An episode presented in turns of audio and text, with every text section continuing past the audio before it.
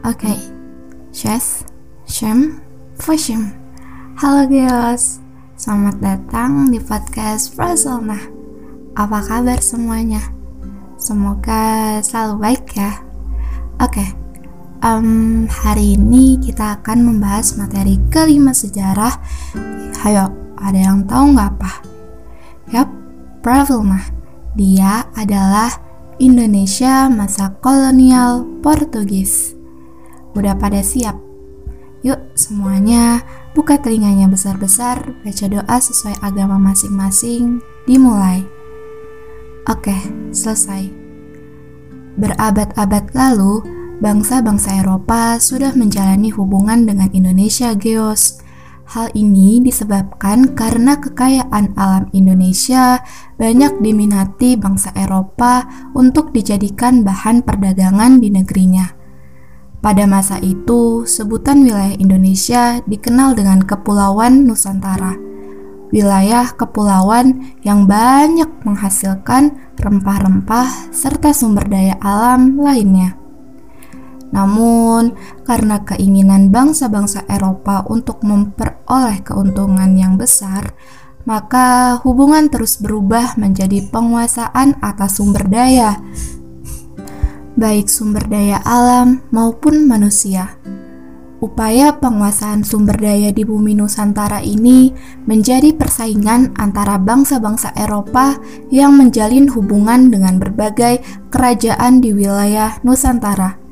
Berikut adalah negara Eropa yang datang ke Nusantara di masa lalu, hubungan dan perannya pada masa itu.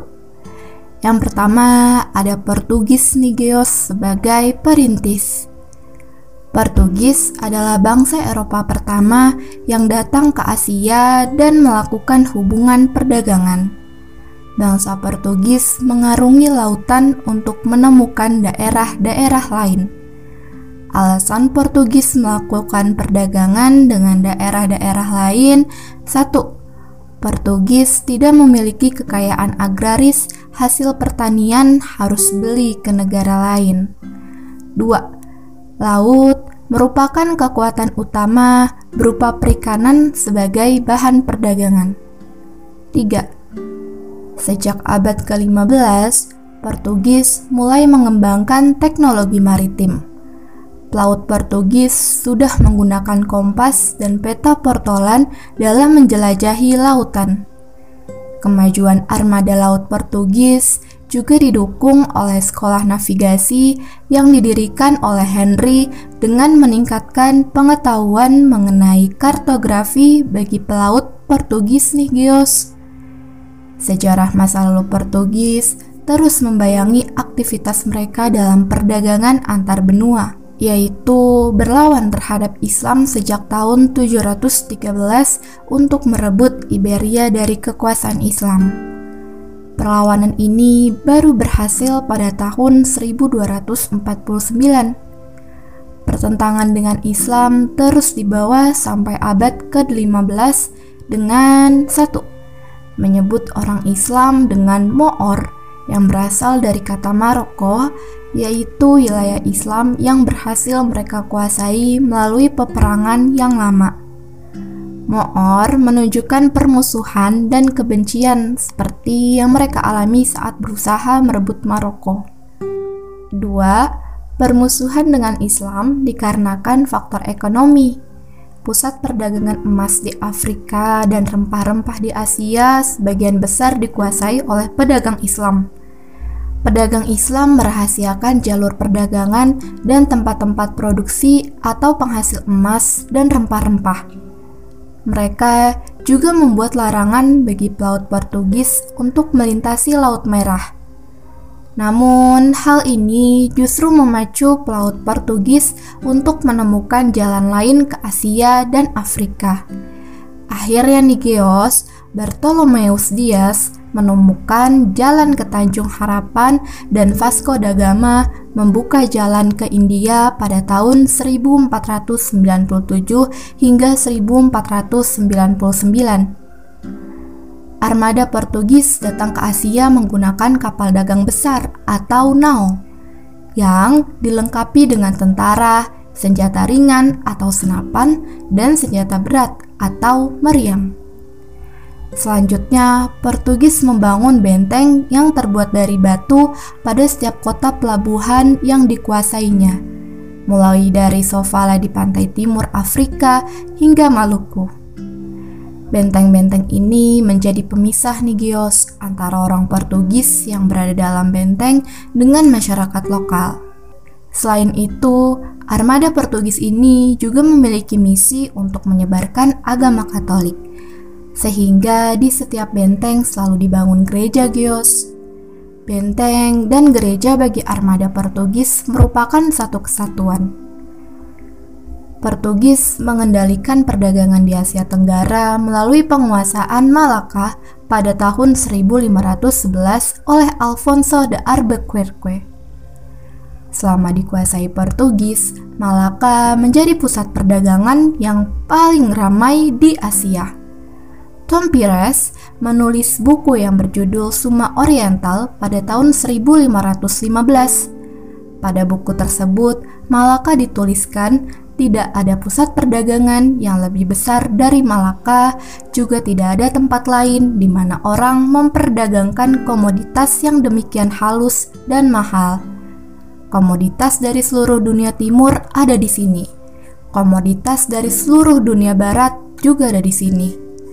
Pada akhir musim angin, orang bisa mendapatkan apa saja yang dicari dan bahkan lebih dari yang dicari. Untuk memperbesar usaha dagang, Portugis berupaya meluaskan wilayah kekuasaannya dengan berusaha menguasai Selat Sunda.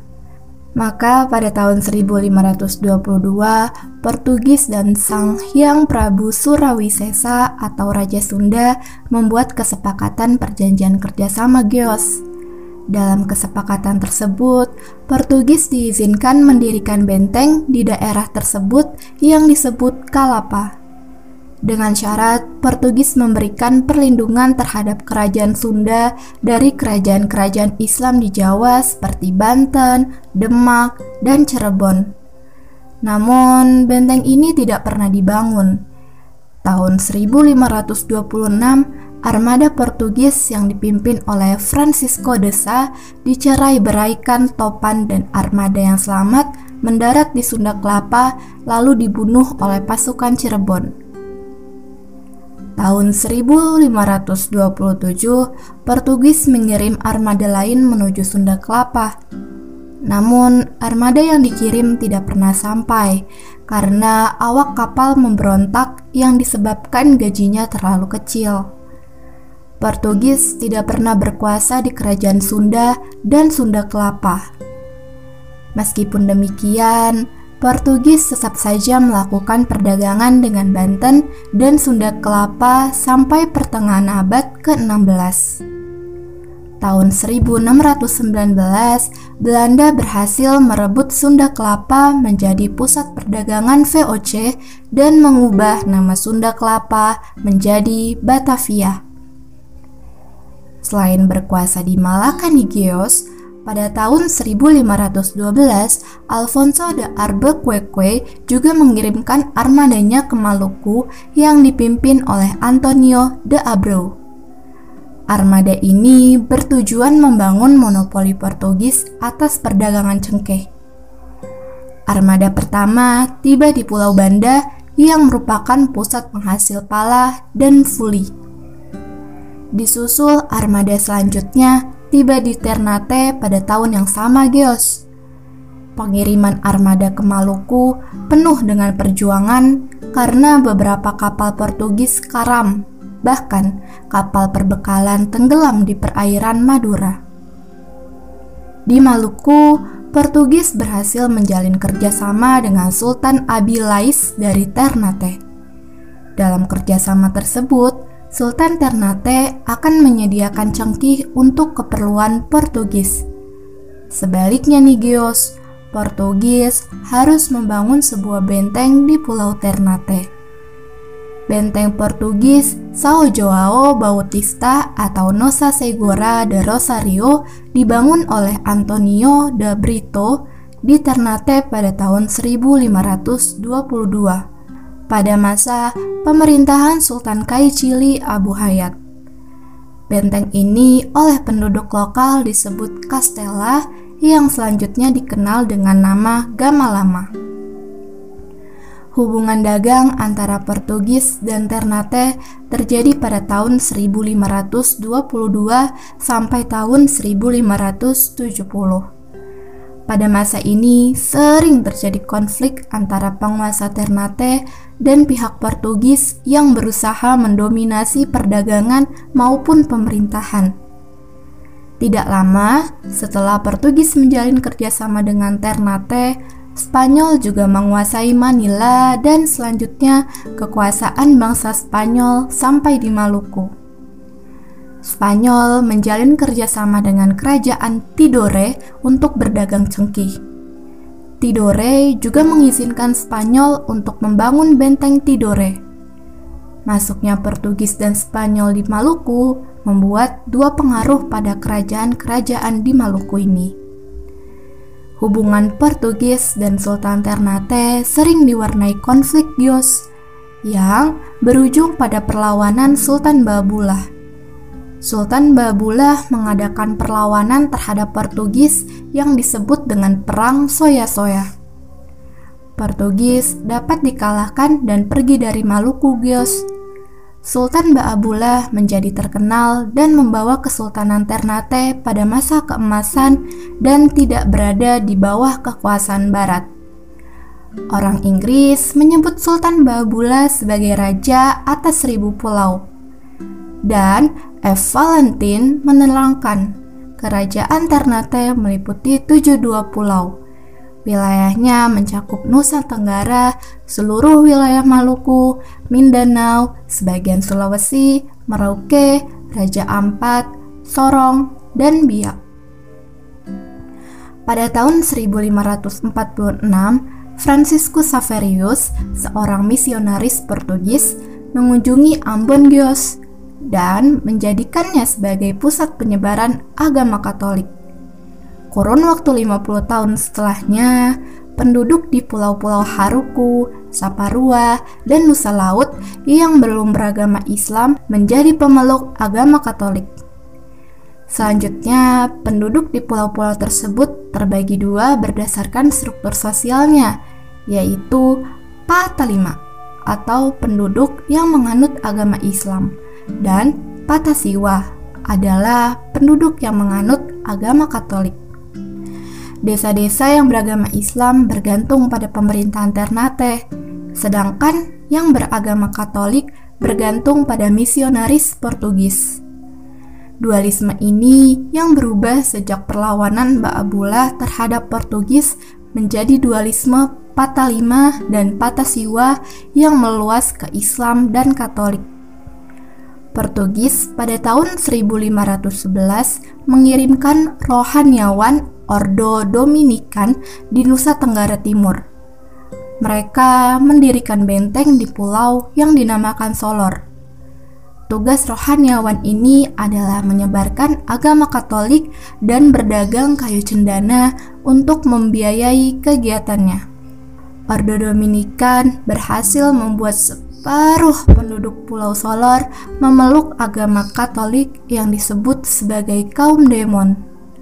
Sedangkan separuh penduduk lainnya, karena sudah beragama Islam, menolak agama baru ini yang disebut sebagai kaum Paji. Sejak kehadiran Portugis ini, Gios, perdagangan kayu cendana di Nusa Tenggara Timur dikuasai oleh Portugis perdagangan kayu cendana yang semula dilakukan oleh pedagang Cina, Jawa, dan Melayu harus melalui Portugis. Portugis mengirimkan kayu cendana ke Malaka untuk selanjutnya dikirim ke Cina. Belanda melalui VOC ingin merebut monopoli Portugis atas kayu cendana di Nusa Tenggara Timur. Hingga pada tahun 1613, Belanda merebut benteng Portugis di Pulau Solor. Namun, ini tidak dapat menghentikan perdagangan Portugis atas kayu cendana di Pulau Timur Geos. Meskipun VOC juga telah menguasai Malaka pada tahun 1646, Portugis masih menjalin kerjasama perdagangan dengan raja-raja timur bagian utara. Perdagangan kayu cendana oleh Portugis tidak lagi melalui Malaka, tetapi melalui Makau. Portugis berhasil menghancurkan VOC dan sekutunya atau Raja Kupang pada perang dahsyat di Pegunungan Molo tahun 1569. VOC tetap bertahan di Kupang tidak sebagai pesaing Portugis, tetapi untuk mencegah Portugis dari timur masuk kembali ke Maluku seperti Ambon dan Ternate. Kedatangan Portugis di Indonesia memberikan pengaruh dalam ekonomi, agama, serta seni dan kuliner geos. Perdagangan rempah-rempah dan kayu cendana dengan Portugis memberikan keuntungan kepada penduduk lokal. Selain itu, terjadi pertukaran barang dari luar seperti kain dan perabot rumah tangga. Portugis juga menyebarkan agama Katolik di daerah yang disinggahinya dan juga membangun gereja dalam setiap bentengnya. Pelaut dan pedagang Portugis yang datang ke Indonesia semuanya laki-laki dan tidak dapat dihindarkan perkawinan dengan penduduk lokal yang menghasilkan keturunan dan juga budaya baru budaya tidak sebatas bahasa, melainkan juga busana, kesenian, serta makanan. Gimana Gios? Seru? Oke, sampai sini dulu ya. Kalau ada pertanyaan atau masih kurang paham, bisa langsung DM Brazilna di Twitter at P-R-A-V-Z-T-H-E-L-N-A Spasiba Ida Swidanius Gios.